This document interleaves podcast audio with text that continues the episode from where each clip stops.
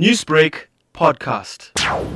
We've had reports of no water in the Durban CBD and the Malvern, Hillary area, Escombe area, quite a few other areas. We were led to believe that it was due to the municipal strike, which we could never have confirmed. But we've had reports of tampering at the reservoirs. We're not sure whether it's some municipal workers that are striking or whether it's just the criminal element that's trying to push an agenda. We're unsure and we can't confirm any of that.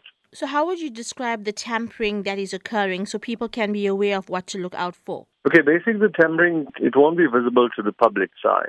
It's actually within the reservoir. There's basically shut-off valves. So there's a few things that they're doing to it wherein you cannot actually undo the valve or turn the valve back on, and you're going to have to replace the valve, and that's why it's taking municipalities such a long time. And what sort of preventative measures has the eThekwini Secure Group taken to assist in this? Through our vast network, we've asked everyone to start looking out for electricity vehicles and water department vehicles in the area. Start to send us through those registrations so that we can vet and ensure that they are in the area. We will check with their various supervisors or the network that we have to see whether those vehicles are legitimately supposed to be in that area to avoid any further damage to the electricity or water infrastructure. Now, talking about that damage, how has this tampering affected communities and residents? Just happened all of a sudden where in the entire city center, the North Beach and South Beach areas were left without water for more than 24 hours, I think it was. We did a call for water to be delivered to us. So we currently have in stock around 2,500 uh, ml bottles,